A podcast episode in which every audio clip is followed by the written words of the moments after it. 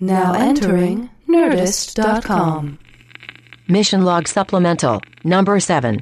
The one with David Gerrold.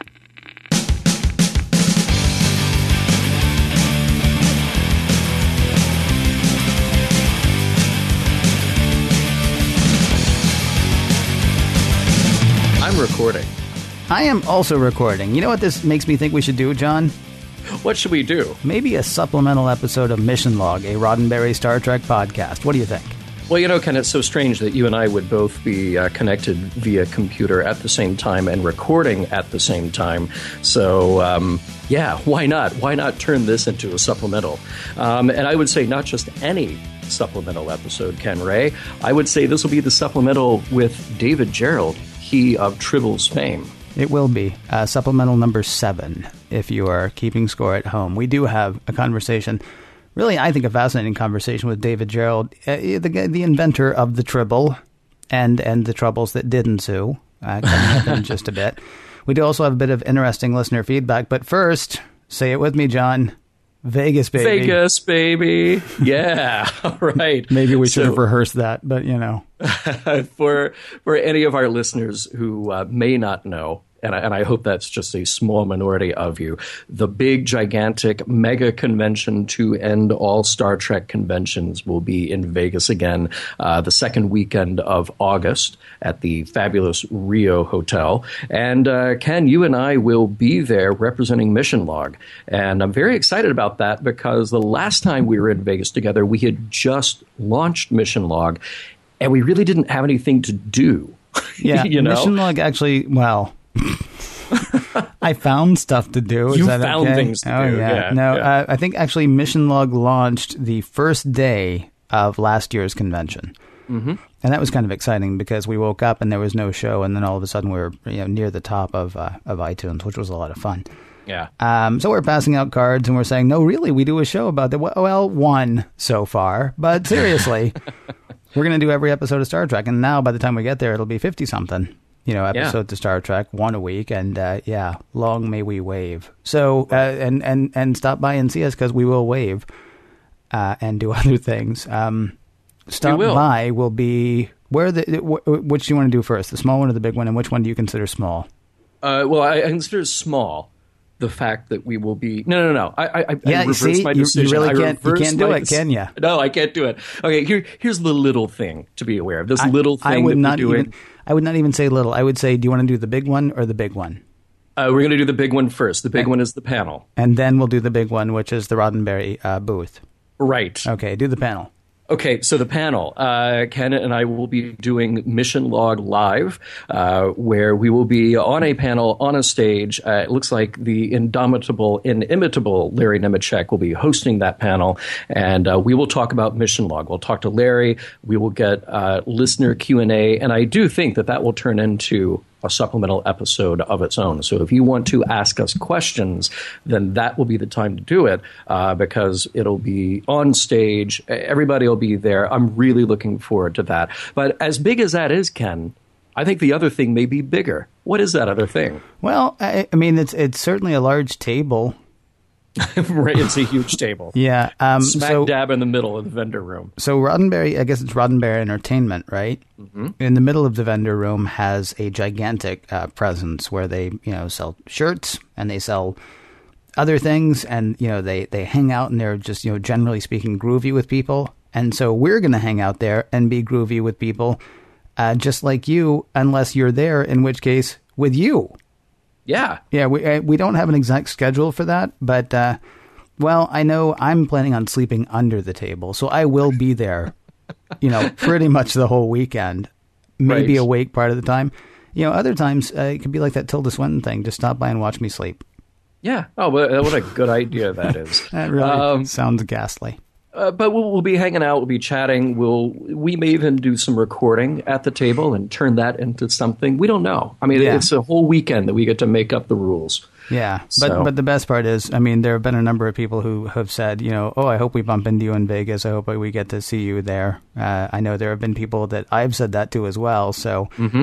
we're gonna, you know, at least for part of each day, going to be a a fixed point uh, to which people can come, and uh, Right. probably um, the the Twitter uh, handle Mission Log Pod would be the best way to find out. Well, one of us will actually have to run out of the hotel and tweet Right. that we're going to be there because if you haven't been to Rio, you know, bring your cell phone because you may leave the hotel, but uh, otherwise it's just a clock the whole time you're there because there's no connectivity.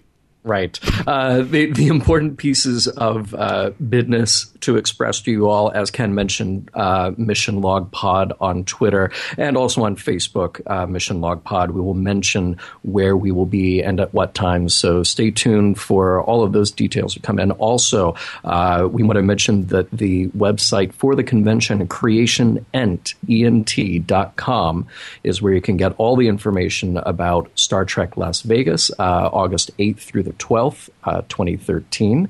And uh, I also want to mention, you know, we will probably have some mission log t shirts, some swag, as it were, Ken. And uh, you can find all of that not only through missionlogpodcast.com, but through missionlog.spreadshirt.com. And uh, we have some cool new designs there for everybody to check out. So uh, if you come and you're wearing a Mission Log T-shirt, well, you'll uh, you will win our praise and adoration. Yeah, that's it. That's what you get there- from us. There are no Yeah. prizes. Maybe we should try to. You know, here's what we'll do. Uh, you create a distraction. I'll grab something from another table. Yeah, like, like like a tribble from David Gerrold's table. Yeah, maybe a trouble from David Gerrold's table. I know um, Garrett has has Yep. some lovely T-shirts, He does, and He you know, you maybe, you know, yell, "Ah, my hair's on fire." right? Gar- Garrett will look at you, and I'll try to size up whoever we're getting the prize for, and uh, and grab you a snazzy Garrett Wang T-shirt. we come up with so many good ideas just on the fly. This is totally improvised. Yeah, you would never know that, So would you'd you? never know. You would never, ever, ever guess that. All right. Well, enough of our yammering. Let's get on to the David Gerrold interview. So, David, can you walk us through uh, your original Star Trek fandom and kind of what led you to submit your story ideas? What attracted you to the show in the first place? What what made it different?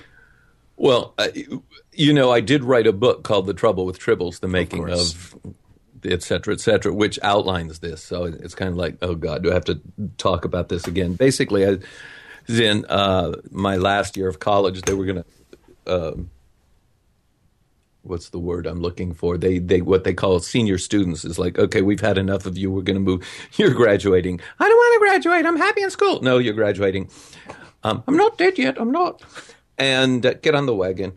Uh, so um, I uh, had been cast in a show called Winnie the Pooh. I was playing Rabbit, and um, it was children's theater. And uh, um, what happened was they uh, a Thursday night, eight thirty, NBC pre- premiered this weird new show. I hadn't seen any. I'd only seen one uh, preview of it on NBC. I mean, there was no real publicity. But I said, "Oh, Star Trek. Oh God, it'll probably be another Lost in Space." Well, I'll give it, you know, one episode. And it was The Man Trap by George Clayton Johnson. And I thought, well, you know, there was this one thing about it that really struck me that there was imagination involved. And it was a very subtle thing, is if you look at the alien pyramid, the size of the blocks and the size of the doors was not human proportioned. And I thought somebody there is thinking outside the limits of television because based on what we'd seen in a lot of other shows, you know, and and so I said, you know, there's something going on there. This could be a good science fiction show. Now I was been reading science fiction since I was old enough to open a book, um, and uh, you know. Um, started with Robert A. Heinlein, rocket ship Galileo. So anything with rocket ships in it, I was, you know, I wanted. So I knew my science fiction. I'd already done two years at USC, so I wanted to. So I knew uh, uh, screenplay structure and uh, format, and I submitted an outline for uh, a two-part episode uh, called "Tomorrow Was Yesterday," and it was about a generation ship that gets lost, and the Enterprise rescues it uh, stumbles across it, and, and of course the people don't know understand that there's anything outside their generation ship. Um, Gino I wrote that, and my agent turned it in on Monday. So we had September sixth, the show premiered. It was September eighth, excuse me. Show premiered, and that was a Thursday, and the following Monday. So I wrote this sixty-page outline over the weekend. My agent turned it in on Monday. And I got a call before the week was over. We really like what your young man has written. We'd love to meet him. And that was Gene L. Coon. So I came in. He said, We're all bought up. And your episode, as outlined, would be too expensive but we'd love to uh, see what you can turn in if we're renewed for a second season. I said, okay, great. So the following February, uh, we heard that Star Trek had been renewed. So immediately, I and I'd been right, dashing off outlines. I turned in five outlines, submitted five outlines. Now the joke here, there's two jokes here. The first joke is I actually mentioned the Tribble episode in that first meeting with Gene. Coon. I said I have an idea for uh, these fuzzy creatures. He says, "Sounds expensive. I don't think it'll work." so I said, all right, fine. And I wrote the outline anyway because I knew it wasn't. The other uh, joke, I mean, I just don't didn't take no for an answer. I was just absolutely certain that the, that the fuzzy little creatures was a story that had to be told. The other episode, the other joke was that because we were doing Winnie the Pooh and taking it on tour for all of the fall semester, we had rehearsals and then we had the show uh, I think we had six weeks of touring. I mean, just a lot of work because we took it to all the different schools and high schools and grammar schools and, you know, supermarket openings, whatever. And um, uh, uh, so I did not see any more episodes of Star Trek at all until I think I saw one around Christmas vacation. And um, then, so that uh, I was playing catch up in February, finally watching the show and finally seeing reruns. Um, and I got a call in June that they were going to buy the Fuzzy story. Dorothy Fontana had written a memo. This one has some whimsy. I must have a copy of that memo somewhere. And Gene L. Coon said, called me and said, "We're going to buy this," and we went step by step on that. But the joke was that I did not admit I hadn't seen. I'd seen at that point maybe six or eight episodes, so I was watching every rerun, reading every script I could. We didn't have DVRs or VCRs or tapes or anything, so it was only if you could catch them on Thursday nights. So I was, and I was then I would visit the set. Um, I asked permission to visit the set, and I was reading scripts like mad and watching them shoot. And um, uh, we went step by step. First, I wrote the outline, then I got to do first draft, then I got to do the rewrite. But the biggest l- part of the adventure was going to the set and watching everybody work and listening to how the actors spoke in real life. Because I, I don't think a lot of people understand this, but actors are human beings and uh, they they have their quirks and idiosyncrasies. Uh, Bill Shatner is a really marvelous. He's a workaholic, and he has this pattern of speaking and then Leonard Nimoy has also a very, uh, very, uh, I hate to use the word stentorian, but because that's the wrong word. It's uh, he has this very methodical way, precise way of speaking that suits Spock perfectly, and and uh, all of the other actors had their own specific voice. So the more you listen to an actor as a person, and then the more you listen to the way they're playing their character, the more you listen to the line that you get the voice in there in your head. When you get the actor's voice in your head, then you can write dialogue that is from the character. And I think of all of the, you know, I know a lot of people say, "Oh, Tribbles is very funny," or "Tribbles is this," "Tribbles is that." It's an ecology story too, which that was the the lesson snuck in there. But of all of the real strengths of the Tribble script, I say that the strongest part was that I was able to capture the character, the voices of the actual characters, so that in the the scene with Scotty, you know, so who started the fight? That's uh, Bob Justman wrote, I think, one of the, gave me one of the best compliments ever. He said that scene was probably the best scene in the entire season, demonstrating the relationship between Kirk and Scott, and that's that is really the kind of praise you want is that you got the characters. Because of all the things necessary to do in a television show if you get the characters right the audience will believe the story. I mean especially with star trek when you do stories like spock's brain. So i think i think really the greatest for me it was on the job training in how to write star trek which there's another point that needs to be made that a lot of people have not really understood the context of what Star Trek was at the time. Television writing grew out of radio writing. Before television, there were these half hour dramas on radio. sometimes an hour long drama, but mostly half hour. When television came along, most of the shows were half hour shows. Dragnet was a half hour drama. Um, I'm trying to remember some of the others. Well, Twilight Zone, Alfred Hitchcock. Most of the shows were half hour shows. Two things happened in the 60s. One was color television became uh, finally got to a market penetration that it was profitable for the networks to go all color. So mid 60s, 65, 66, hello, 1966, CBS, ABC, NBC said, We are the full color network. All our shows are in color. This was would not only help sell, sell color TVs, but also it would attract more viewers from those who had color TVs. Uh, but the other thing, which most people don't, and, and this explains why Star Trek's color palette was the way it was. Color TV in that time was um, you, you, know, you could do primary colors very nicely, but there was no subtlety. Those sets were primitive by any standards. And so the directive was lots of bright colors, simple colors. And so if you look at Mission Impossible with that bright red screen at the beginning, look at the color palette. And Star Trek, that's we had these beautiful bright colored uniforms and the walls were always colored with a blue or orange or purple uh, uh, light that Jerry Finnerman would sometimes pattern. So that was because of what we could do. You know, we couldn't do subtle. You wouldn't try on those sets, and with that technology, you wouldn't try to do something as beautifully intricate as Firefly. It wouldn't read. It would be. It was too busy, and most of the shows of that time, the sets and costumes and colors were kept very simple.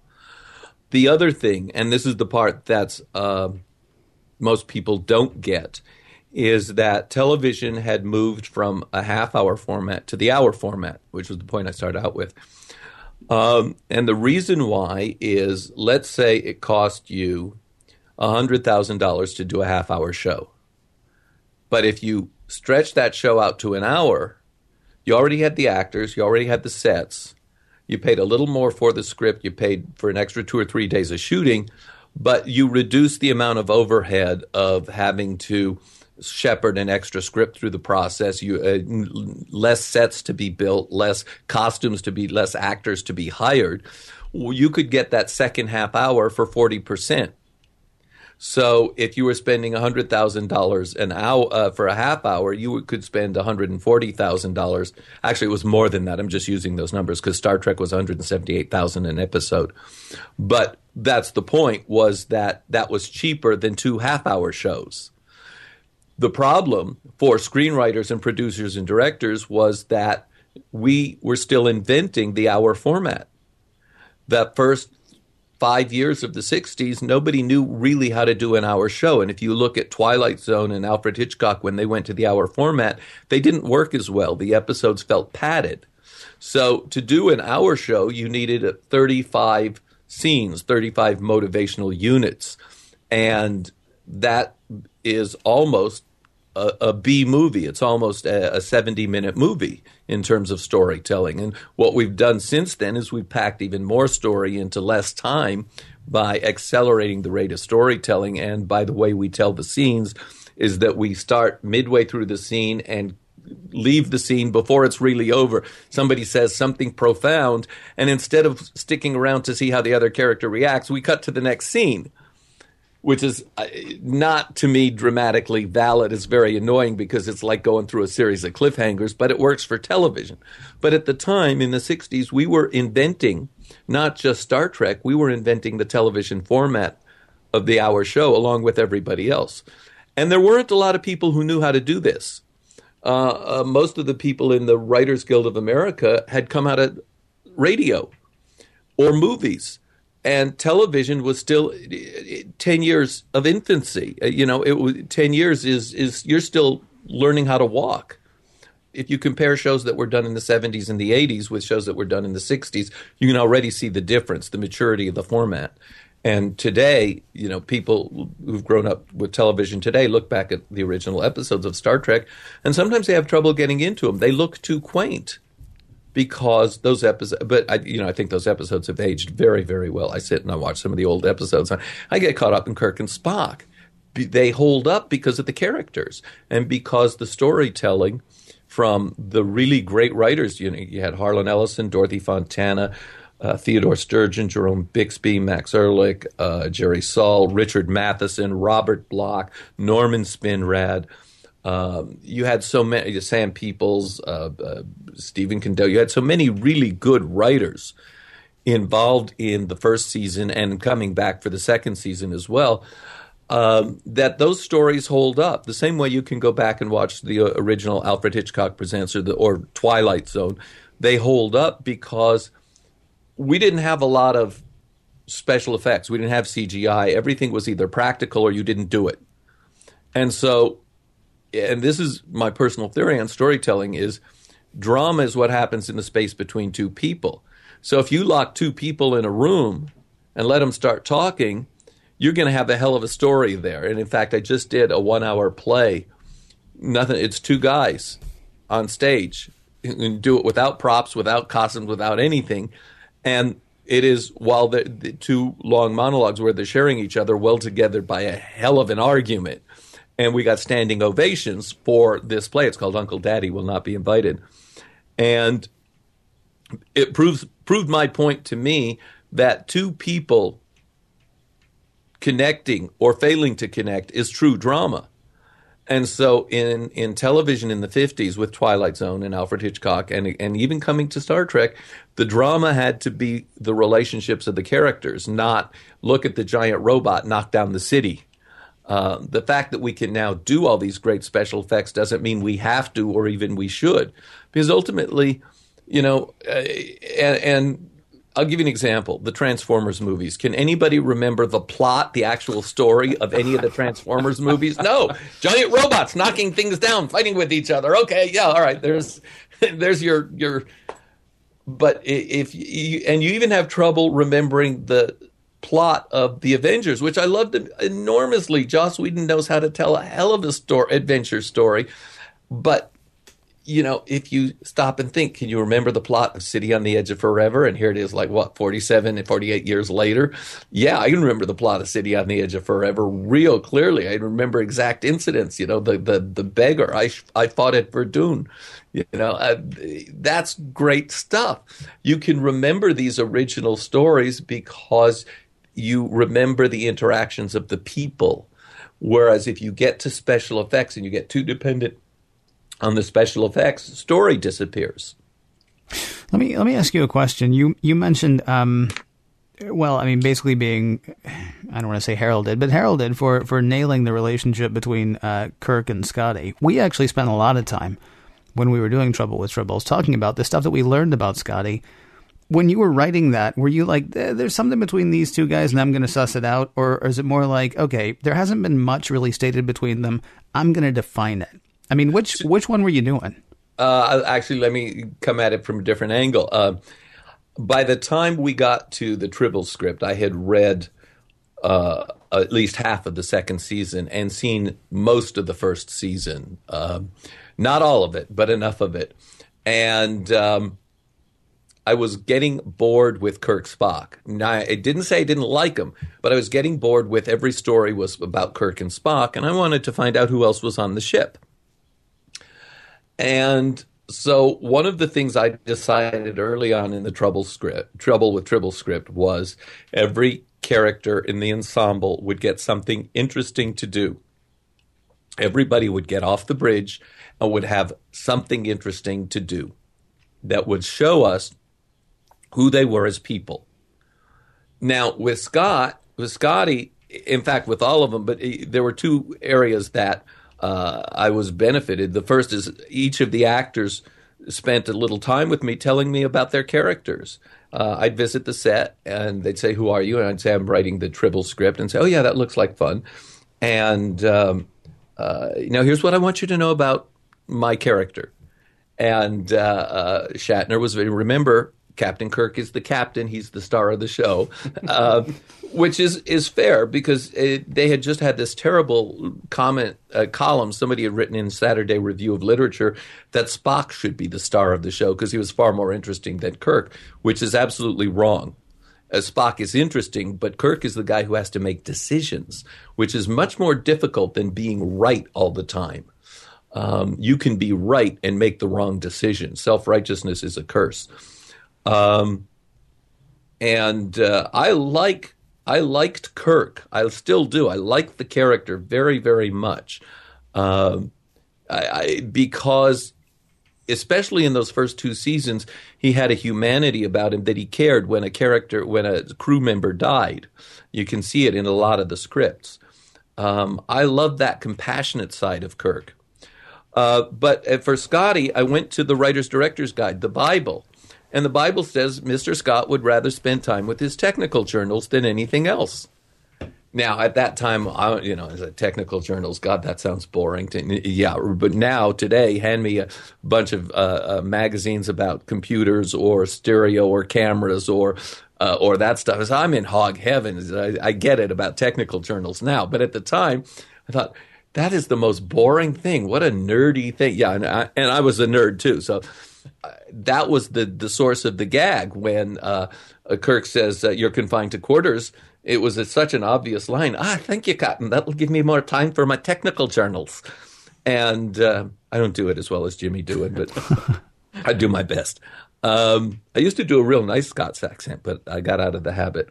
Uh, and, and unless you practice your your accents, you, they they disappear. Um, but um, uh, that was where it came from. It was in the writer's director's guide, but nobody had, a lot of other writers hadn't paid that much attention to the writer's director's guide. So it was in there that Scotty would rather hang out with his technical journals. So that was, uh, Scotty doesn't want to go on shore leave. He wants to stay and play with the machinery.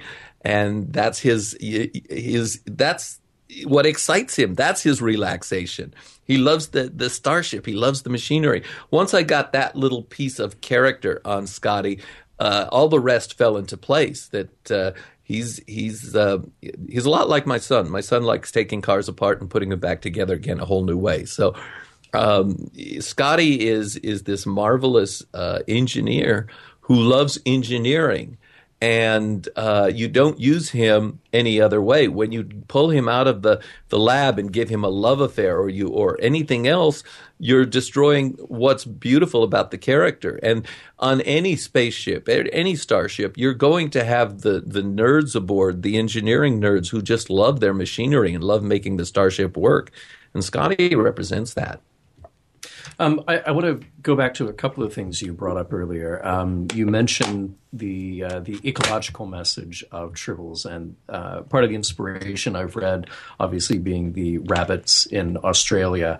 Um, and actually, some of our listeners uh, wrote back to us talking about other inspiration: uh, the Heinlein story, the Rolling Stones, um, and then there was a, a much earlier uh, "Pigs is Pigs."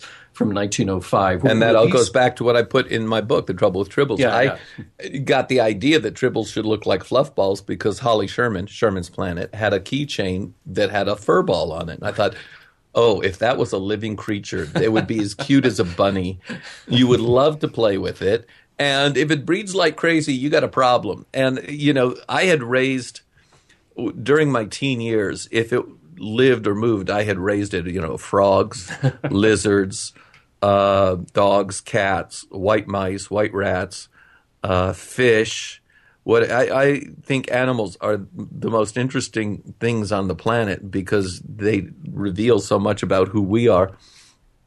And so, and I knew with the white mice and the white rats, these are so cute.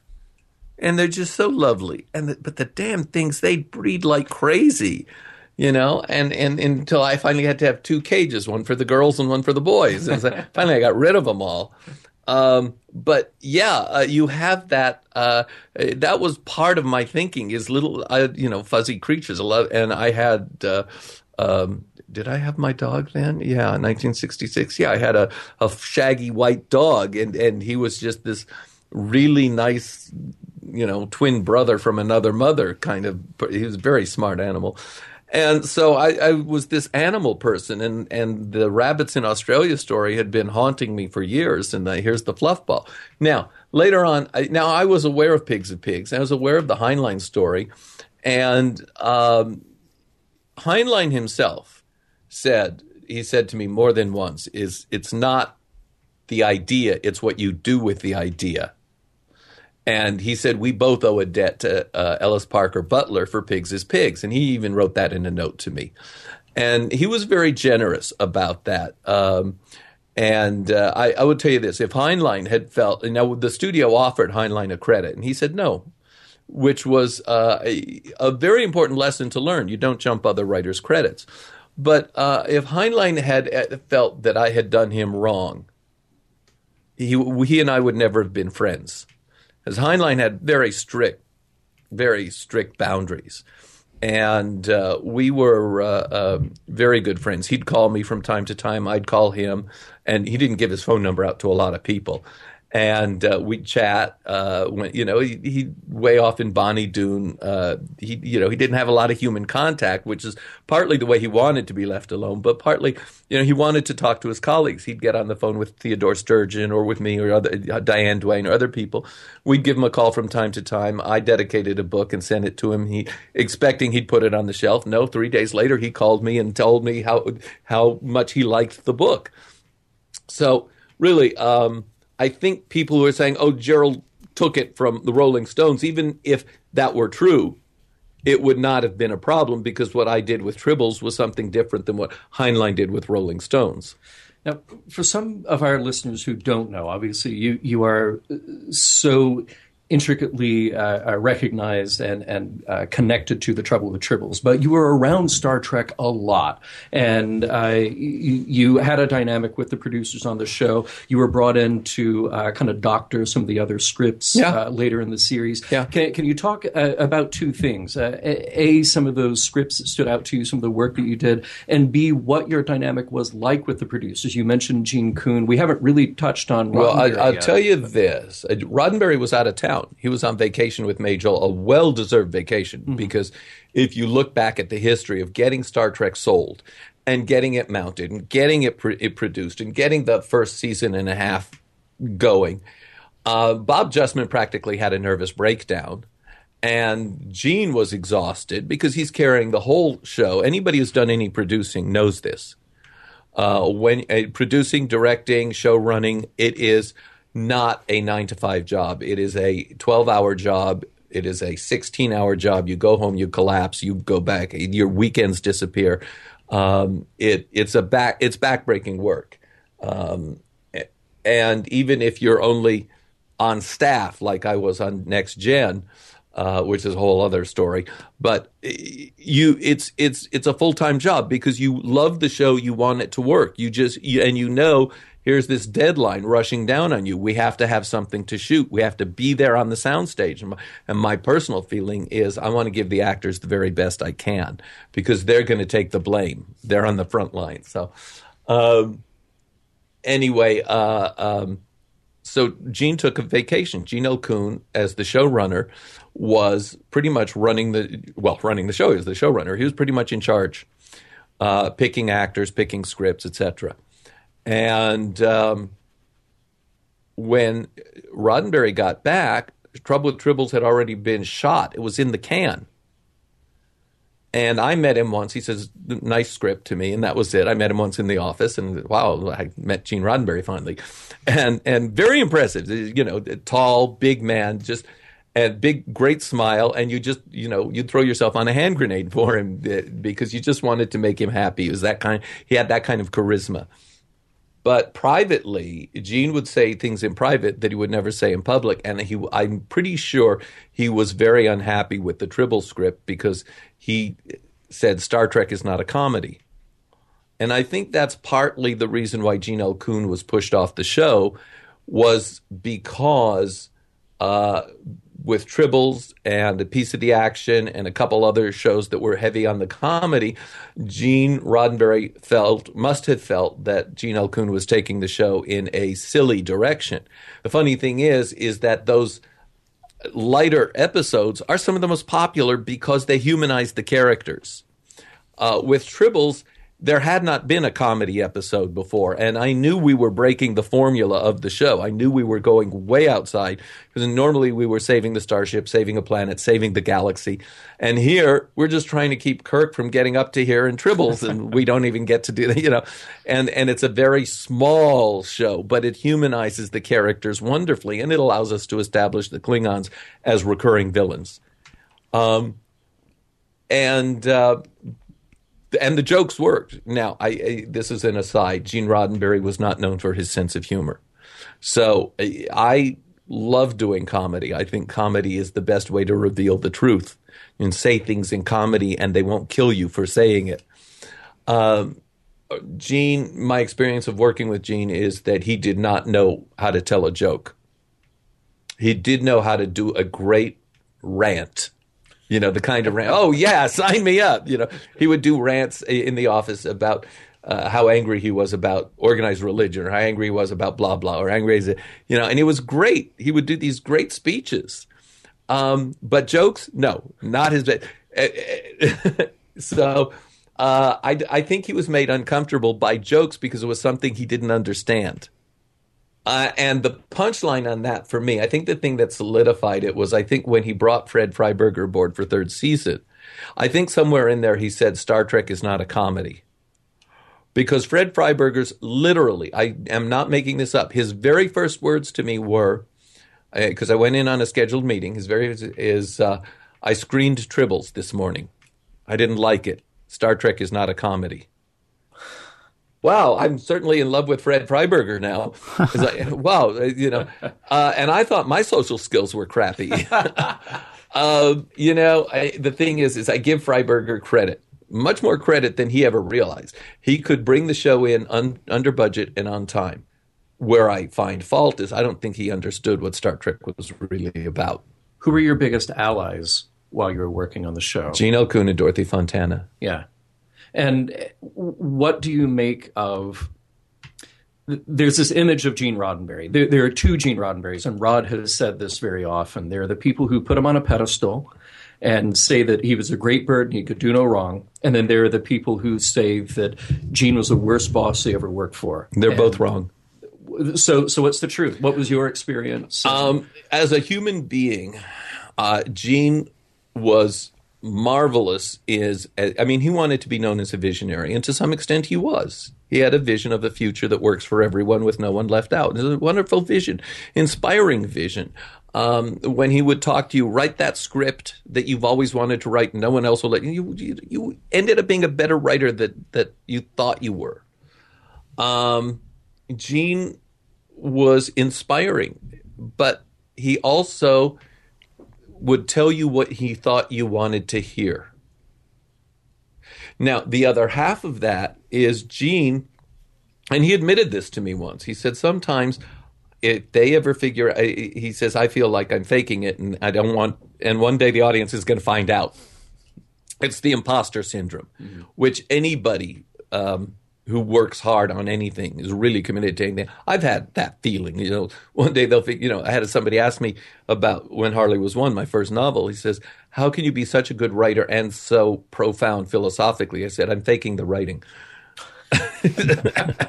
or I'm faking the philosophy. I don't remember why that. But, Ken and I have that every time an episode of Mission Log comes out. So yeah. So yeah. Well, we all have that feeling of faking it. Um, and and the, then the audience comes back and says, "Wow, this was great." You know, I had all my misgivings about my play before it opened, and then we were getting standing ovations. And of course, the audience doesn't know what I wanted it to be. They only know what they saw, and what they saw worked for them. So, okay, great. Uh, Gene's big mistake between 66 and uh, 86 was The Great Bird of the Galaxy he began to believe the publicity. Because in 86, he would listen to writers much more than he would in 86. In 66, in 66, he said, let's hire science fiction writers. They know their stuff. In 86, he said, don't hire science fiction writers. They think they know our show better than we do. Well, it was the science fiction writers who defined Star Trek by the episodes they brought in. And by shutting out the science fiction writers, Gene is saying, we we don't respect them anymore. Um, by '86, he had there were he had believed his publicity. He had to be right about everything. So I had in my Blood and Fire script, I used the term wavicles, which I got from an Isaac Asimov column, his science column. And Gene bawled me out. Why are you making up scientific crap? Wavicles, what does that mean? And I said, well, it's a term for half wave, half particle. It's, it, he says, if I pick up the phone and call my good friend Isaac Asimov, what will he say? I was really tempted to say, do it right now. I said, that's where the term came from. It came from an Isaac Asimov column. And Gene didn't hear me. Um, and what happened on Next Gen, and this is a longer story, but what happened on Next Gen is Gene's health and concentration were both failing. And the lawyer, his lawyer came in and appointed himself chief of staff. That, that was Leonard Maizlish. Leonard Maizlish, yeah. and uh, who was the most disgusting, detestable human being I've ever met in the entire planet. You know, I was raised to, to only speak good of the dead. Leonard Maizlish is dead. Good. Uh, let me ask you, do you, yeah. do you, think this was a conscious thing? Do you think this was a conscious good yes. cop, bad cop relationship? Yes, it was. Gene okay. wanted to be loved by everybody, yeah. so he handed off all the dirty work to Maizlish. Mm-hmm or other people. Um, and I saw him do it more than once. Mm-hmm. Uh, I even saw him try to do it for on me. He wanted me to love him, but then he would have someone else deliver the bad news. Well, by then people were comparing notes, but what they had been told and what was really going on. So if you were the target of that kind of stuff, you ended up walking away saying Gino's the worst human being I've ever met on the planet. It, to have a complete view of him he, Gene wanted to be loved. He wanted to be he wanted to be the person that the fans had made him up on the pedestal. So he couldn't allow himself to be the bad guy. So Maizlish got to be the bad guy, and Maizlish bragged he liked to hurt people. So there were times when Maizlish was hurting people, like Dorothy Fontana, just for the sheer fact that he could. And what happened was that Gene ended up with no friends. Everybody left uh, Dor- I left, Dorothy left, Bob Justman left, and one day Gene is. Uh, I, I, don't know if if uh, the person who reported this will tell the story. Maybe he will. He says Gene. He saw, saw Gene crying on his desk. What's the matter, Gene? All my friends have left me. Well, I don't have any friends anymore. What happened? Well, Leonard Maizlish happened. Gene didn't. Gene didn't trust me, and I had given him, you know, I was giving him 16 hour days on the next gen. He didn't trust Dorothy Fontana, and she had given him th- two and a half years on Star Trek and then was willing to come back. You know, all of a sudden he's not trusting Bob Justman. They had a big fight about the stupidest thing is we, we, uh, we needed a laser printer in the office and Bob Justman wanted one in the production office because we're generating an enormous amount of paper. And Gene said, no, we can't afford a laser printer. It was $2,000. And they had a big fight over the fact that Bob Justman couldn't have a laser printer. Meanwhile, we're getting $2 million an episode. Wow. But Gene was getting something, an enormous amount of money per episode. I think it was like 25 grand. No, not per episode, per week. So there's $100,000 a month out of every, you know, there's a lot of money out of it. And plus the other producers are getting big salaries. And why did, were we hiring so many more producers than we need? Because, you know, if all you have is me and Dorothy, you're in good shape, really, because nobody, who knows scripts better than me and Dorothy at the time. The other producers who were brought in had to be educated what Star Trek was. Leonard Maizlish brought them in simply so as to dilute any authority Dorothy and I might have over the show. And this instigated kind of a big exodus at the end yes, of that it did. season of yes, Next Gen. Yes, it did. Yeah. Leonard Maizlish wanted, was afraid, and to some extent, Gene inherited this fear that the studio was going to take Trek away from him again and give it to someone else. So what they did was make sure no one else would ever get enough authority or power. And one of the things, I, Bob Justman and I were generating hundreds of pages of memos per week uh, we need to worry about this. We need to take care of this. Let's address this. Here's a story idea, blah, blah, blah. And so the studio heads, I'd see them from time to time walking around on the lot or whatever, uh, or in the commissary, and they'd come up to me and say, We love what you're doing. Keep it up. And then I'd get summoned into Gene's office and get bawled out because every time the studio head uh, would say to Gene, We love what David's doing, Gene would have to assert his authority over me. I didn't see the pattern at first. I was going, What the am I doing wrong? And then I saw the, the second or third time it happened, I realized something weird is going on here. It was Leonard Maizlish. And the result was not pretty. You mentioned Gene's kind of grooming the image of the great bird. Yeah. Do- doing the lecture circuit, doing Yeah. all of this stuff. Something that we try to do on Mission Log is we're always trying to parse the point where Star Trek, the, the piece of entertainment generated by writers who have good ideas, meets this idea of philosophy, social commentary, what's intended, what's not. Um, you said that you came into Tribbles with the idea of doing comedy, but there was an ecological message. Yeah. In general, do you think that I don't think we got philosophical until after the show was off the air. I think we knew we were doing good ideas. We knew we were commenting on social issues. We, I mean, drugs, Vietnam, anti-war, uh, ecology is the tribbles, uh, uh, mutual assured destruction with against the Soviet Union, balance of terror, ba- um, um, a private little war, uh, um, a taste of Armageddon. Those were issue shows, and Star Trek was very good at doing issues. And Gene loved doing issue stories in the '60s because he he's he was clicking on all cylinders then. By the '80s, he was not he was not firing on all cylinders anymore. And while we wanted to do issues, Rick Berman wrote a marvelous memo, a three page memo. I just found a copy of it a few weeks ago, um, listing. I would say there must have been about 20 ideas on each page. He must have listed about 60 issues. Number three on the list was AIDS. And this was in the middle of the 80s when it was still nobody wanted to talk about it. So here were all these issues that Rick Berman said we could address. So what happened between the 60s and the 80s was we went to the Star Trek conventions, and the two things happened at the Star Trek conventions. First, Gene Roddenberry became the Great Bird and started realizing, and at that time he didn't have any other income. So Lincoln Enterprises was selling scripts and you know tchotchkes of all kinds, and that was their income for a long time. Um, so Gene wanted to push the sales, etc., and which I don't blame him. Um, and he ended up uh, doing the I'm Gene Roddenberry, the great bird of the galaxy. No, he did, but he would do it in a very human, very almost humble way. I, I have this vision that we can do better. So, yeah, I'm inspired. Let's do that. Uh, so the fans bought into it, but then Gene bought into it. So I think that was part of it. Is somewhere in there, Gene started seeing himself as a philosopher on the level of Gandhi, or, or you know, uh, well, Gandhi is probably. You know. um, I, you know, I did, never saw myself as a philosopher. I loved reading some uh, uh, philosophers, but I, I see that philosophy in itself is a dead end unless you find a philosophy that you can apply that actually makes a difference for other people. There, such as you know, Jesus was a great philosopher. Forget all the the Bible stuff. He says, "Be kind to each other." Ooh, that's a great philosophy to live by. I like that one. And uh, so, philosophy by itself is you know, that's the guy sitting at the end of the diner count at the counter in the diner with a cup of coffee telling you how the world works. Um, big deal. It's where do you make a difference for other people?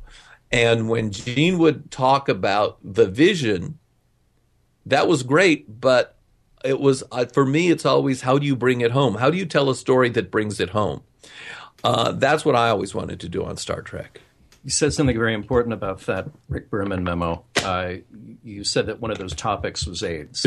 yeah. And this has been an ongoing kind of fan discussion, fan debate, fan argument, and, and I know among the writers as well for the last 25 years. And that Star Trek's handling of LGBT issues. Um, where where has the breakdown? I can't talk about what happened in the office when I wasn't there. Yeah, You're going to have to ask Ron Moore yeah. because he was there. Ron Moore said in a published article, and I don't remember where it was published because, and I apologize for that because I really should have saved a copy. He said that it wasn't going to happen while Rick Berman and Brannon Braga were running the show. Um, Gene made a promise in front of 3,000 fans at a convention in October of, or November of 1986, and I was there because I had been invited to the same convention. A fan named Franklin Hummel stood up, says, "Can we have LGBT characters in Star Trek?" Gene said yes. And Gene said, It's time. We should do it. It was a very courageous thing for Gene to say, particularly in 1986, which was, you know, the whole gay pride movement was only about 15 years old, 15, 16 years old. And had, you know, Gandhi says, first they ignore you, then they ridicule you, then they fight you, then, uh, then you win. And the gay movement was still up to ne- ridicule at that point it was with maybe a little bit of fight because but because the gay people had established some political power with Harvey Milk in 78 and defeated Proposition 6 here in California. But at that time, people were uh, the mainstream was still very uncomfortable. The polls showed that, that was, it was like 60, 70% people didn't want to deal with it. Uh, so for Gene to say, yeah, I think that was a really courageous, and I give him credit for it. And then in a meeting, uh, a few weeks later, he mentioned it again. Now I figured, okay, he said it because the fans wanted to hear it, but I made a note anyway. Then I, I wish I'd had a portable recorder in those days. That you know. Uh, uh, then a few weeks later, in in a meeting, Gene said it again. Bob Justman, me, Eddie Milkis, I forget who else was in the room. He says we're going to have to have a gay character at some point. Bob Justman said, "What, Lieutenant Tutti Frutti?" And Gene bawled him out. He says, "No, it's time, Bob that we re- we're about diversity. And I'll give you another one, which I think it, it, just as a sidebar here, as we're working out the characters of the show, and we and and we decided we have to have a disabled character, and and Gene asked me to do a memo. What are the disabilities, and how would we deal with it? And I thought, well, we could have somebody who's got uh, this kind of a prosthesis, that kind of prosthesis, you know. Uh, uh, I said, you know, we could have somebody with Down syndrome who has a brain augment. That would be really neat because we have a lot of special needs. Gene came up with, uh, how about we'll have him be blind? And we'll give him this eyepiece. And we'll do that with our, our chief engineer. I said, oh, great. You know, it's like, because LeVar Burton has these beautiful, expressive eyes, so we covered them up, right? And we had already decided, you know, we were going to have uh, uh, LeVar. Uh, we didn't know it was going to be LeVar at the time, but we had already decided it was going to be our engineer would be black. And uh, so we send that off, and we get a memo back from an executive at Paramount. Why are you giving him two disabilities?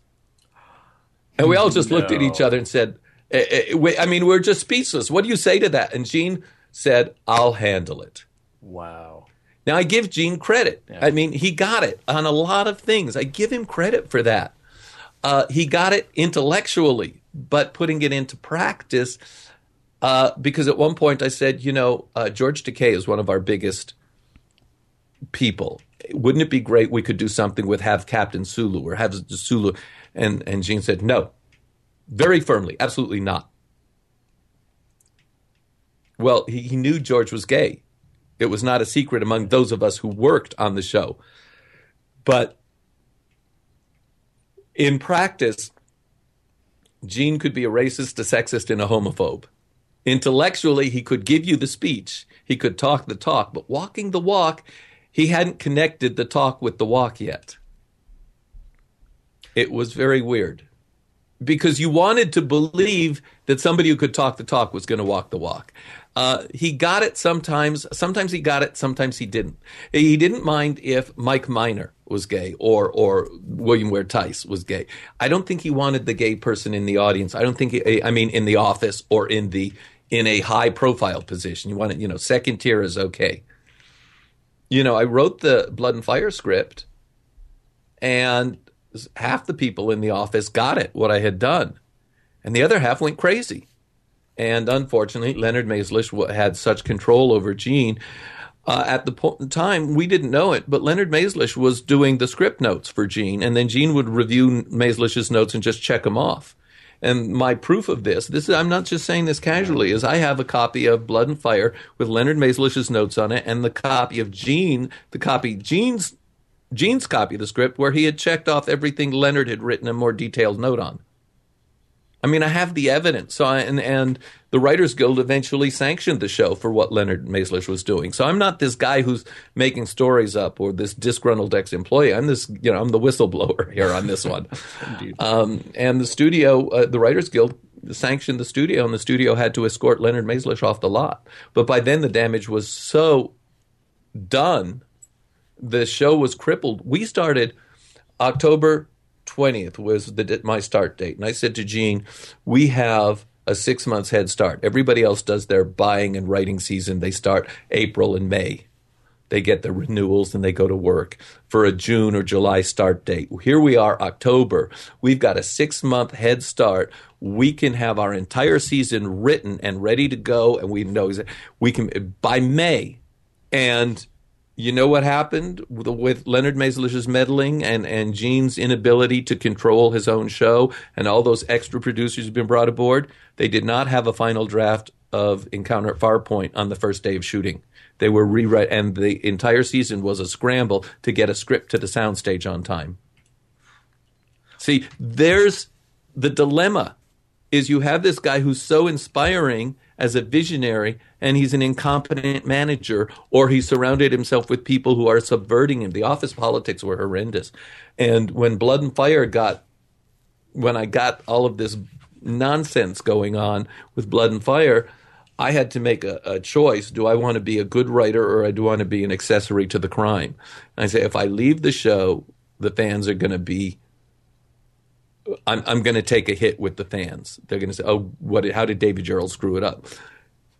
But if I leave, the, and if I leave the show, there's a lot of money I'm not going to make. It cost me millions of dollars.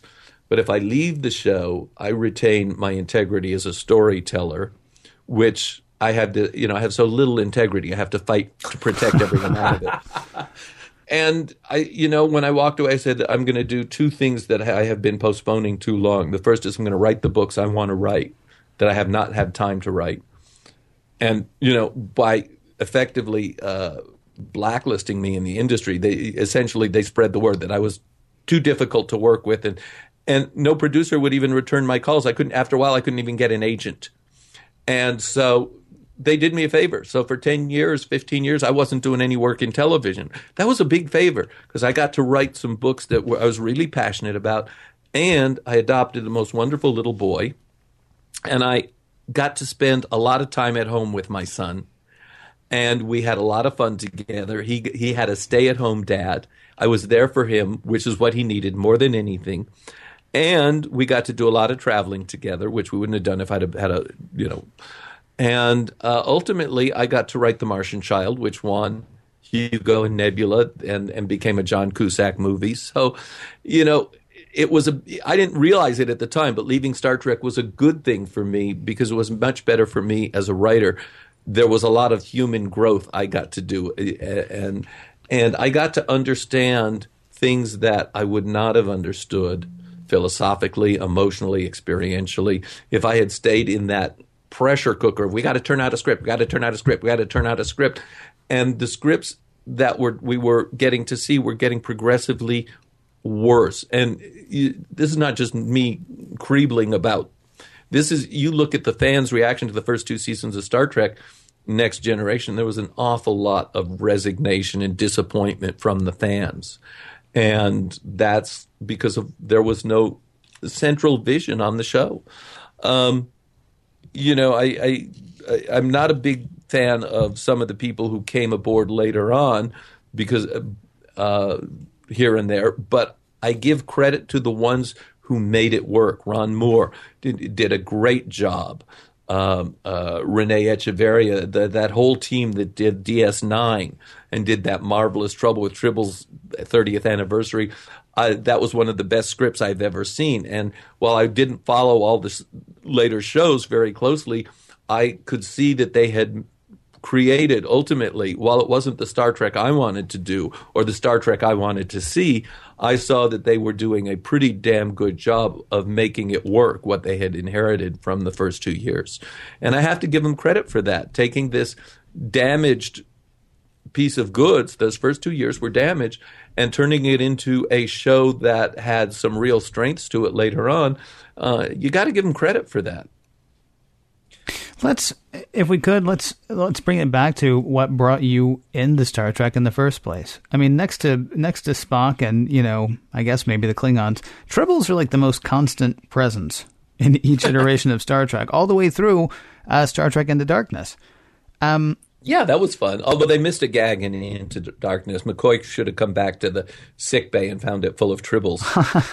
I've actually, like, that I've would actually, have been a much better gag. all right, all right. Spoiler alert for anybody who hasn't seen it. Although if they're listening to this and they haven't, I don't know what they've been doing.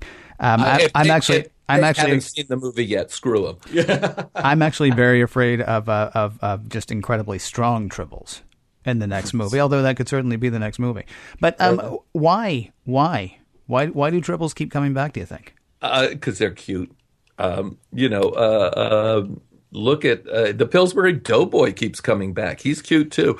Uh, no, I tribbles speak to uh, an instinctive thing that we as human beings we like to nurture cute little fuzzy animals. You know, like pit bulls and uh, uh, pot-bellied pigs and and you know dogs and cats we we have a relationship with animals. You look an animal in the eye, and you're looking at another soul. Horses and cows, and even sheep with their ugly eyes. You look into like, you you look at an animal, and here's this other living thing. And if you have any empathy at all, which I think empathy is the greatest of all human virtues, if you have any empathy at all, you start to wonder about this who's over there and what are they seeing and who do they see you as and what's the connection?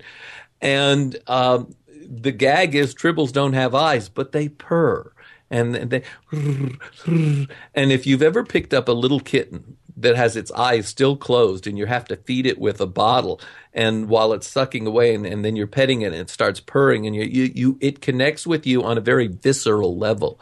And i think that's the the thing is that Tribbles are an emotional connection. They they awaken you at that very human emotion that we we have a heart, we have a soul, we have passion, we have emotion, and and you know while Star Trek has invested so much time and energy in let's be logical, that let's well let's be really logical and recognize that human beings have emotions and that emotions are part of the package and they can be a very valuable part of the package. It's not just about feeling good or feeling bad is your emotions are kind of like your uh, instrument panel giving you a, a sense of the terrain you're on uh, in in relationship to other people uh, it's the, if you can get to a very zen state, and, and this is, doesn't happen because you say, "Oh, gee, I'll have a very zen state." It takes a little work, but if you get to a very zen state of where you are actually looking at your own emotions as they occur, your emotions are like that needle on the dashboard telling you uh, how fast you're going and and how much fuel you have and and what direction you're going. Uh, your emotions are are a clue to what's happening in the universe around you. I, I, see, and here I am being the philosopher now. But that's one of the things. Is after uh, leaving Trek, I got to do studies in applied philosophy and and the human potential movement, which is a terrible name for it, and and all kinds of workshops and trainings. And and it's like, what is it I don't know that other people know that I want to know about? So I, I said once, as when I was still in college, I think I'm a perennial student, and now here it is, like almost a half century later, and I say, yeah, I guess I am because one of the things I love doing people ask me, you know, what do you do for a living? I say, well, 90% of what I do is research, and the other 10% is planning revenge. Is there any untapped ground? The, you know, I, I, mentioned the LGBT thing, but for Star Trek to look forward, uh, uh, what do you think the, uh, the, the the areas that Star Trek has not yet dealt with that are are kind of crying out to be handled by? by well, I, I would ask you, what makes you uncomfortable? Mm-hmm. Because you know, in the 80s, talking about LGBT topics, most people didn't want to because, well, if I bring it up, people think I'm gay. And now we're at the point of who cares? Uh, you know, George Takei came out. Uh, probably, you know, I, I, and uh, more power to him. I love George.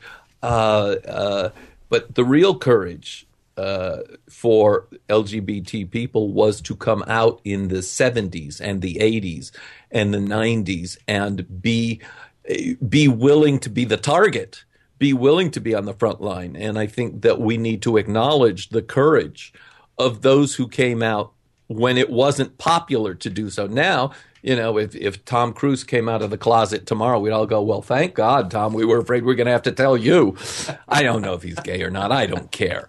Um, uh, it's, you know, it's. It, I just saw this uh, wonderful Steve Soderbergh picture behind the candelabra about Liberace, and it was a very sad picture because it's brilliantly produced and directed and acted, and and and, and the production values, as brilliant as the whole thing was, is really a story about uh, uh, the ultimate dysfunctional gay relationship because.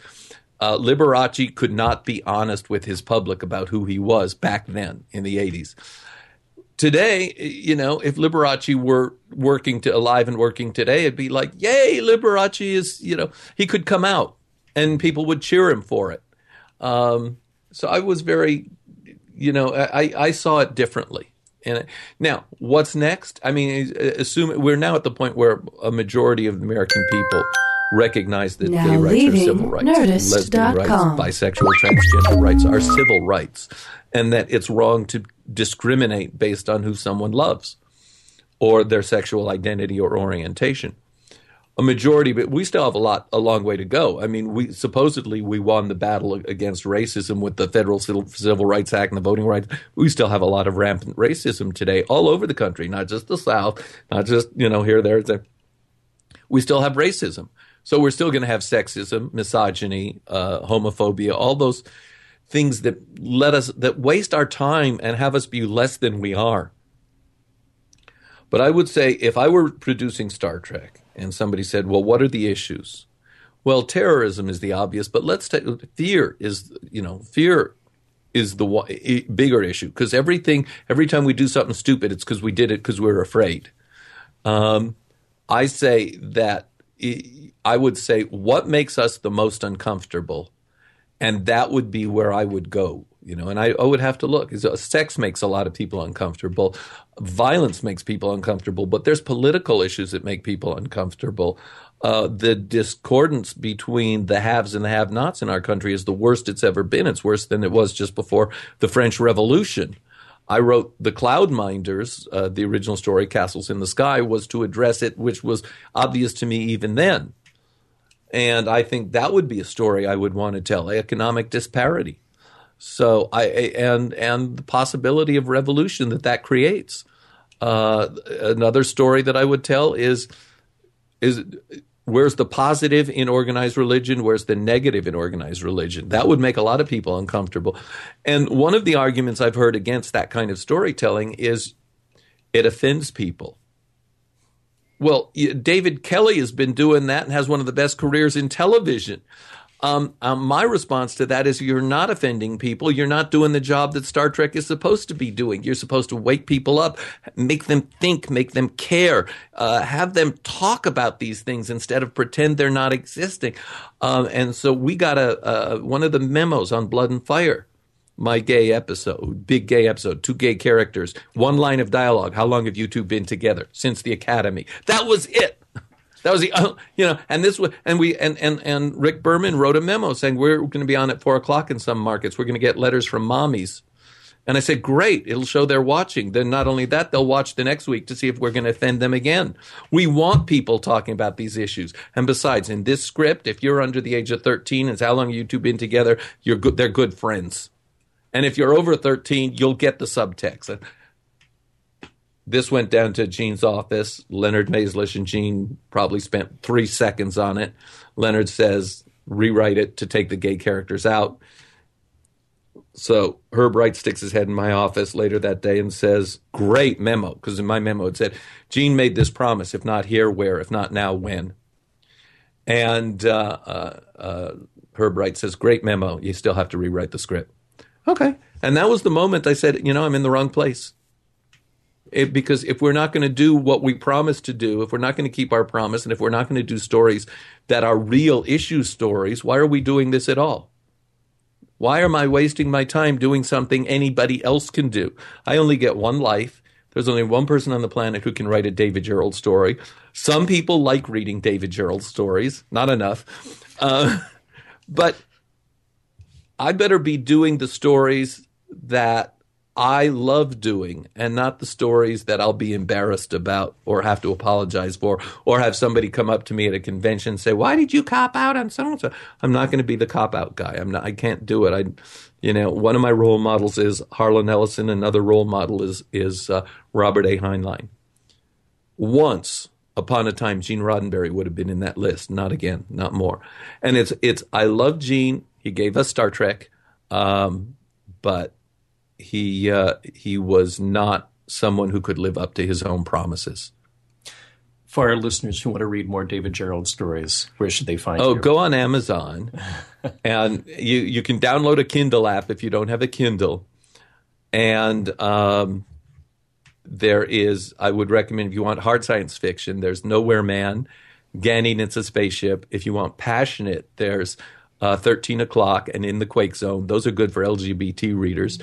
Uh, if you want to, the play I just uh, produced and directed is called Uncle Daddy Will Not Be Invited, and that script is also on Amazon. And there's a whole bunch of other works, but those are the ones. Oh, and if you want one that refers to Star Trek in a really fun way, read The Kennedy Enterprise. Those are, uh, I think, some of my favorite ones up on Amazon. And I'll just say that I'm wildly entertained by your Facebook page. Oh, thank you.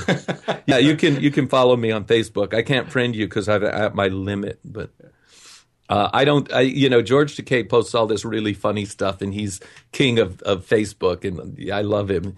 Uh, and Brad, uh, they're they're just both wonderful. Um, I I can't be that funny all the time because I start getting angry, and my son.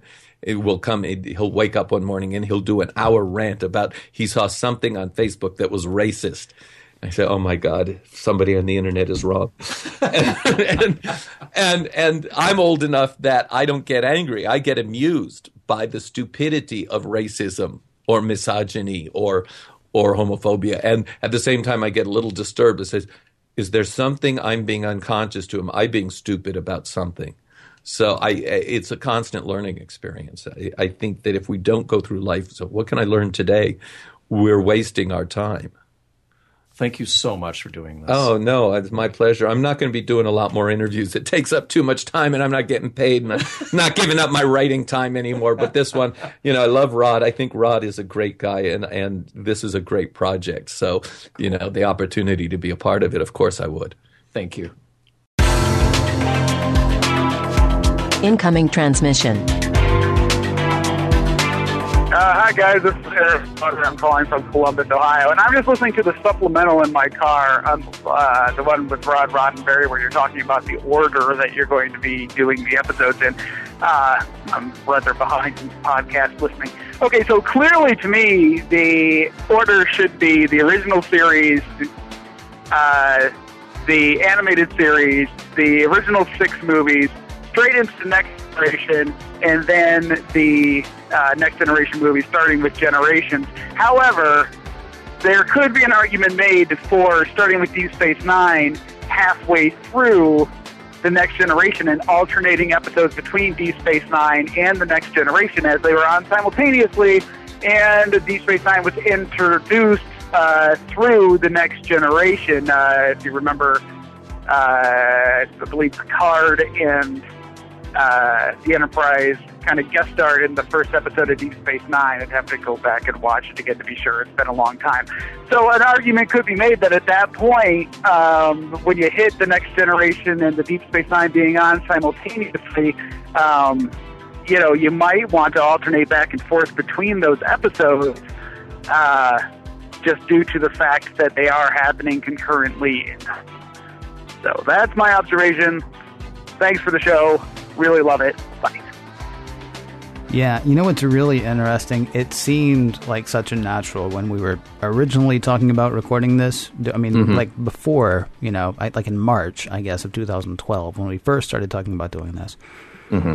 We had it laid out. Yeah, it's going to be the original series, then the animated series, then the next generation. Oh, they throw the movies in there in between, of course. Then the next generation, then Deep Space Nine, then Voyager, then Enterprise. Because doesn't that make sense?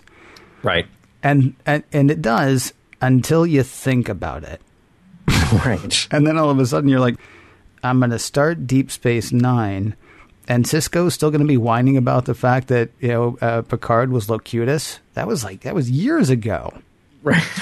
right. Except of right. course it wasn't because we pick up with Sisko being a little hinky with Picard because didn't his wife die because the Borg and all that. It's well, it's been Yeah. years since I've seen it, and it'll be years until we get to it. But bottom line, a number of people have said actually, you know, sometimes these shows intersect. Sometimes they intertwine, and sometimes even if you don't have you know stars from one series on the other series, you will have them mention something that happened on the other series. Uh, the only thing that makes sense is to watch them all. Yeah, well, and, here's the thing: like, I, I, I think that wisely, uh, the the the powers that be in charge of Star Trek looked at this and they figured, okay, well, we we want the crossover audience, and we want to leave these little Easter eggs for them to find, and these mentions that kind of make the Star Trek universe very consistent uh, if you're paying attention. But at the same time, they had to realize, well, okay, there are TNG fans that didn't necessarily pick up with DS9. Yep. There are DS9 fans that didn't continue with Voyager. So these series kind of work on their own even if you didn't watch the others at the same time. So certainly there are things to be found, and there are are rewards for that. Uh, but there's also something to be said for our sanity and the sanity of our listeners that you can pick up the Blu-ray set. Watch it in order and not switch out discs every week because you're trying to catch up with the other series. Yeah, you know? God bless Netflix. That's what I'm saying. I mean, it's, Right. I, I hope they're still doing that that many years down the road. I, I hope they still have the rights to Star Trek because Yeah. yeah, that whole switching out discs and all that dumb stuff. I just like the fact, oh, I'll just hop over to the other series now and do that. I will say though, if you are one of the people who loves the next generation and hates Deep Space Nine, and we have gotten emails from those people and vice mm-hmm. versa, people who love mm-hmm. Deep Space Nine but had no use for next gen, Yeah. you're gonna need the slide rule to figure out when to listen. because like okay, so it, last Thursday was Voyager. So what am I listening to Right. now? I don't even know anymore. I don't guess. Yeah. I can't remember though. Was there ever a time when all three were all three of those series ever on at once, or has it Uh, always been two? There were not. There, yeah, there was always an overlap at the end of one season, the beginning of the the next show. So there, there were never three on the air at the same time. Okay. Yeah. Good. Yeah. Because that might make me lose my head. Yeah. But I mean, I, I think long and short of it, we are still discussing this. We're still trying to figure it out. And very helpfully, we've gotten lists from you guys, from our listeners, saying, well, here, here, here it all is all broken down on this handy Excel spreadsheet, in case you want to do that. Um, which is great. I, I thank you for doing that. Uh, but we're still kicking around trying to figure out what would make the most pro- uh, sense from a production point of view for us and just for a listening point of view for our audience. Oh so my we'll see. goodness! Because you know the other problem.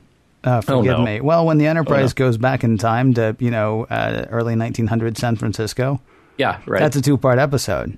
yeah. And yeah. there's no crossover, I don't believe, with anything going on on uh, Deep Space Nine at that point.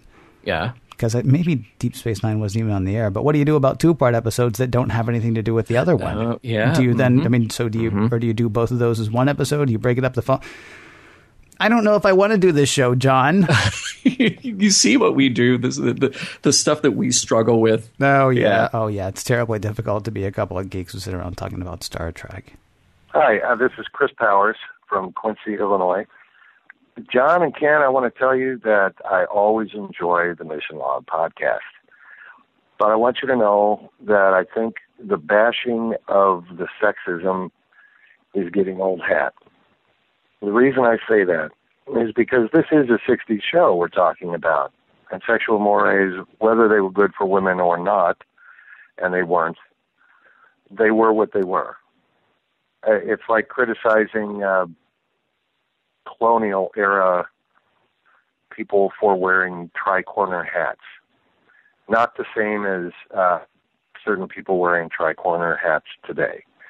Um, so what was in style back then, it, it is what it is. I should also say that uh, the great bird of the galaxy, Gene Roddenberry, was sort of known for having, uh, let's say, a wide-ranging sexual interest um, in women in general. Um, he was uh, very much an appreciator of the female form, let's say. So uh, that has to be taken into account. That very much derives, I think, from the sensibility of uh, its creator, uh, as well as the time of uh, that it was produced in. So, uh, once again, thank you so much for producing this. Uh, thanks to Rod for um, producing this, and uh, good luck, and uh, I look forward to future episodes. Thank you very much. All right. Well, first of all, Chris, thank you. And I'm going to start this with a sincere thank you for your comment and for being respectful about your comment and for your listening because I really do love the fact that you called in and expressed your um, eh, boredom, let's say, uh, with with this sexism uh, thing that we address from time to time. Um, almost every time, I will grant you. Uh, I appreciate the way you said that because there was somebody, um, and they, they may be listening today, and hi, I'm glad you're listening too, but there was somebody who got fairly snarky on Twitter this week and said, learning the lesson to press fast forward when Ken brings up sexism. So, so Chris, the way you did it, gold star, man. Thank you very much. Uh, that said, um, there are a couple of things. From the tone of your voice and from your name, I'm assuming that you have uh, male parts. I can tell you that when I watch an episode of Star Trek with my fiance, who um, uh, has has lady parts, and it's a particularly uh, sexist episode, she can't watch the episode anymore. And it's not like you know, I mean, she she's she's she gets stuck on the sexism part. I kind of feel like it's important to go ahead and address that. And even though it does happen a lot, and even though you're right, it's a product of 60s culture in a lot of ways, um, I think it's important to acknowledge it and to talk it through. Because there are going to be a lot of people who are going to be completely turned off by the fact that that happens to the point that they can't see any other value in the show. And I also think it's important to, even though it happens quite a bit, I, I personally think it's important to point out when it does happen so that we don't, you know, fall into the trap of well that was then so who cares? Because somehow that that, that kind of thing tends to leach forward. Now what i will say is um, and not to not to be too much of a challenge to you would you say the same thing about racism? I mean would, would we go ahead and keep watching star trek today if they had a sambo character on there? Or or if if if uh, if george takei had played sulu the way um, Mickey Rooney played uh, the upstairs neighbor in um, Breakfast at Tiffany's. You just made me cringe physically by mentioning Mickey Both of Rooney those things. breakfast. I'm sorry, Yes, yeah, because yes, I yes. said two things there that are horribly offensive. Yeah, yeah. But I mean, but I mean, uh, we don't take, especially, and I don't know, I don't know your ethnicity. I will say, for years as a white male. cries of sexism were pretty much like cries of an ant to my ears. I mean, they just didn't they didn't ring with me because it, it felt like, oh come on, things are so much. You've come a long way, baby. So why are you whining? well, no, these are actually. I mean, these are actually real issues. Now, let me sum this up again with saying. Thank you very much, Chris, for stating your position as, as eloquently and as, as genteelly as you did, and, and I hope that I have um, I hope that I've responded in kind. Um, I don't go looking for the sexist stuff. It just, I mean, when it pops up, though, I feel like we have to we have to go ahead and acknowledge it. The good news is we're over halfway through the original series now, so Yeah. not likely to happen quite as much in and, the and next it'll generation. never it'll never be sexist again. End of show. um, the Well- end. the end. Uh, it, no, I mean, we've done a lot of episodes, and we have a lot more to go in all of Star Trek. And part of the thing that he's mentioning here is the sort of the repetition of we, we point out the same things. It's funny in another voicemail, somebody said they really miss calling out Enforcer Spock. You know, like that, that, that was kind of a little meme that we had going for a little while, and they say, Right. "Oh, I really miss it. You don't have that anymore." And I, feel like what's important about the sexism uh, angle here is that we do, and, and by we I mean you and I, but I also mean Star Trek fans. Uh, we give a lot of credit to Star Trek where it is very much due for thinking forward, for having uh, a multiracial cast, for presenting ideas of peace and social progression, all from a time when it seemed like these things would never happen. And certainly here in the early 21st century, we have our own struggles. So it's important in this process to, to help contextualize Star Trek for a 21st century audience that we look at the places where it got it right and got it wrong.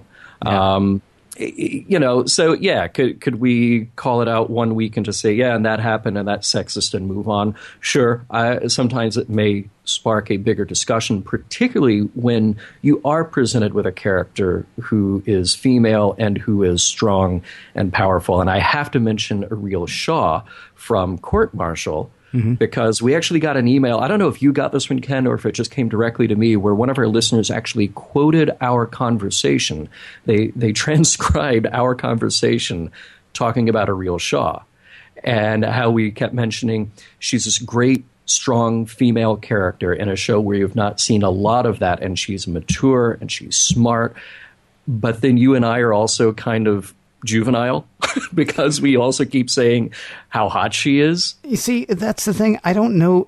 And and and there was another one that was kind of like that too. I don't think I got that yeah. email, and I would be curious to read our words, you know, written yeah. back to us. It's kind of interesting. but um, I, I, Chris actually mentioned the fact that uh, Gene Roddenberry um, kind of liked the ladies. Well, I kind of oh, yeah. like the ladies. I don't think it's mm-hmm. sexist to say that someone is attractive. I feel like in a lot of ways. Um, cries of sexism or, or complaints of sexism might have gone a little far sometimes. And again, this is you know I'm a guy with guy parts, so I I am I have not been a woman on the receiving end of that, so I don't know for certain. It doesn't feel to me to say oh, the woman who played Areel Shaw is, is very attractive. Or even if even if we got a little goofy about it, because you know mm. I was I was a 13 year old boy at one time, and and he's still there. I've got a Darth Vader mask over in that part of my studio, and I've got like two Star Trek patches against felt behind glass in another part yeah. of my studio. There's a 13 year old boy living here. Uh, he also happens to be 40 something. Right and doing this show. So I mean, I don't think there's anything sexist about saying that someone is attractive. I think I think it's you know how you how you then you know treat that person and and yeah, I mean we we are also we have I mean Areel Shaw was a strong character. Dr. Dehner was a strong uh, character who was also attractive. We talked about her. Um, yeah. Uhura. I mean, yeah. so often what we pay attention to about Uhura is the fact that Nichelle Nichols was black and being put mm-hmm. in all of these situations. She's also a woman being put in all of these situations, and that is not a small thing. Mm-hmm. Um, and certainly we applauded them for for for Majel um, Majel Barrett mm-hmm. being uh, number two in the original series, although of course, or the original pilot, but of course that was shot down by the uh, by the network because right. nobody's right. going to buy a woman in a position of power. Right. Yeah. So yeah. Anyway. Yes. Yeah, I, I, I really appreciated Chris Chris's call too, and and it's not to say that our discussion or bashing of the sexism is going to end. It, it's not, and uh, and I, I, certainly can't uh, say that we won't call it out when you or I think someone is very attractive. That may happen again too. Yeah. Uh, but, we're trying to do a couple of different things. We're, we're trying to be real with you, our audience. This is where Ken and John are coming from, and but we're also trying to look at this as um, what what are the important issues and and are there messages unintended that are coming out of a show because they just got something wrong, you know, and and that that has happened. Uh, there's so many things that Star Trek gets right, and uh, we we really like to applaud them for it. But every now and then, that uh, that sexist attitude comes through. Uh, it, it's unfortunate, uh, but I, I, think it's worth discussing. But we'll try not to bore you too much with it, Chris. And uh, thank you very much for calling, and thank you very much for listening. Hi, Ken and John. This is Tom, living in uh, in Stockbridge, Georgia. You guys have made uh, have definitely made Mission Log my uh, my favorite podcast that I consume. Um, just listen to your Trouble with Tribbles episode. I'm on board with with your comments. There's one additional um, message that it's possible that it might actually tell you more about me than it does about the episode. But in short, what occurred to me was the idea that if only one tribble, how much harm can it cause? Well, at the point that you've got a bunch of them, then it's an issue. For for me as a collector, I get that with respect to oh, it's just a Hot Wheels car. Oh, it's just an action figure oh, it's just this, it's just this toy. But at the point that you've been doing this since 1975, and you might end up having boxes all up in storage and in your wife's second bedroom and you know in the media room and in the garage, then you know might actually take some management. So at the point that Kirk says, you know, in answer to Uhura, Uhura is saying, well, you know, Jones says that the tribbles that tribbles give love and and all that kind of stuff. Kirk's response is, well, too much of anything, even love, isn't necessarily a good thing. So I definitely thought that one of the takeaways from this, one of the messages, one of the you see Timmy moments would be there's something to be said for moderation. You can it is possible to have too much of a good thing. So there you go. You guys are are most awesome. I look forward to Thursdays uh, incredibly. Uh, I'll I'll put the news broadcast and other and other podcasts to the back of the list and listen to you guys first thing on Thursdays. So take care. Best of luck to you guys, and uh, and thanks to uh, to Rod for tasking you guys and giving you your resources for being able to do this. Um, it is it is so very appreciated. Take care, bye. You know, Johnny's right. It's like me and heroin. What? I'm sorry. Was that wrong? and follow up question: Was that out loud? and it was also not. Of course, that's not. That's not true. Not you, true. You probably had something much more serious to say about it than uh, than my I- stupid little one line. Not now. Good night, folks. Good night. No, um, I, I yeah, I, I like that. I, I well, first of all, I like that Tom got his own "you see Timmy" moment Yeah. from that, um, and, and I think I mentioned in that show uh, about how my girlfriend's brother got the pet gerbil or a pet hamster, and then couldn't take care of it anymore after it did its natural bodily functions. He was like, "Oh, it's cute. I'm going to take it home," and then he's done with it after about an hour. You know, so there's sort of a real consequence to the things that you buy, and certainly the things that you collect. I mean, I, you mentioned moments ago about your Darth Vader mask and the uh, patches behind glass, and you know, here I am living across the country from the house that I grew up in, and that house still has a room full of stuff Star Trek stuff, Star Wars stuff, James Bond stuff, comics, you know, all this stuff that I collected that I think is super cool. But I don't have anywhere to put it right now, you know. Yeah. So um, imagine if it had been tribbles and they could just multiply on their own. That uh, that would have been a mess.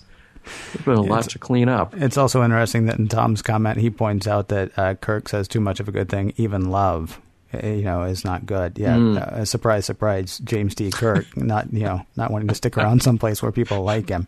Right. Yeah, Right. no, this is not nearly difficult enough. Which is kind of funny. Did we mention that? I don't think we did mention that actually on the Trouble with Tribbles, but yeah. Anyway, that's Yeah. just kind of an amusing thing. But yeah, no, I, I love the fact that he got his own UC to me, and, and not one that we got Yeah. uh, out Yeah. of that. That's kind of uh, that's kind of fun. That's very cool. We get fantastic voicemail, fantastic email from all of you. Um, I apologize that we cannot answer every single bit of it. Some of these can, you know. Some of these, they- they'll do a, a several page long dissertation on what you and I say about Oh, don't I know? so Although somebody sent us a fascinating somebody. I mean, it was I was embarrassed by the time we got to the end of the email saying that we're we're like that by doing this and by being associated with Rod, we're actually becoming like part of the like this goes on the shelf now with the episodes, yeah, which yeah. is um certainly more than than I could have ever. I, I, I, well, more than I could have expected. Maybe in some weird, you know, like like sleep, like uh, I'm on like between waking and sleeping. It might have been a dream that people would look at this show that way. Um, but I mean, the fact that anybody does, and certainly the gentleman who wrote the email that is unfortunately not in front of me, um, uh, felt that way was kind of uh, kind of stunning. yeah, so- yes. We've done a lot of uh, the the phone call um, um, or Skype call actually uh, responses this time, but there are a number of ways to get in touch with us, and we would love for you to. And next time we'll hit emails instead of, or, well, I shouldn't say just, but we'll hit some emails instead of just the uh, the call in. Number of ways for people to get in touch with us: uh, Facebook, Skype, and Twitter. Uh, the handle Mission Log Pod, as we mentioned earlier. Also, Facebook and Twitter, especially. That's how to keep up with us in Vegas. Mission Log Pod is the name there. Uh, you can call us, although that's not an actual phone and it doesn't ring anywhere, so that's not going to get us in Vegas. 323 522 5641. The number again, 323 522 5641. You can email us, missionlog at roddenberry.com. Missionlog at roddenberry.com is the email address. And don't forget to check out our very nice home on the internet, missionlogpodcast.com. Remember, we may use your upcoming episode, huh? no, we may use your comments on an upcoming episode of Mission Log a lot like this one. Hi, John Ken. Uh, this is Bob from Connecticut. I'm just calling to share with you my appreciation of this uh, this little adventure that you're on, uh, and uh, also to uh, congratulate you on a, a fantastic podcast. Um, I'm very much appreciative of what Mission Log has done for me, and that's assisting me in overcoming my fear. And that fear is shattering my idol that somehow the original series could not possibly live up to my memory of it, of the boy in the 70s, uh, wide-eyed wonder of the future, and uh, young man of the 80s, in discussions with my father and friends on themes and what this show means, and having lost touch with that as you know you move on to other things and other trek. Um, I just was so afraid of of repeating the absolute disaster of introducing my son to the Hardy Boys mysteries that um, series has been on the shelf for me for a long time.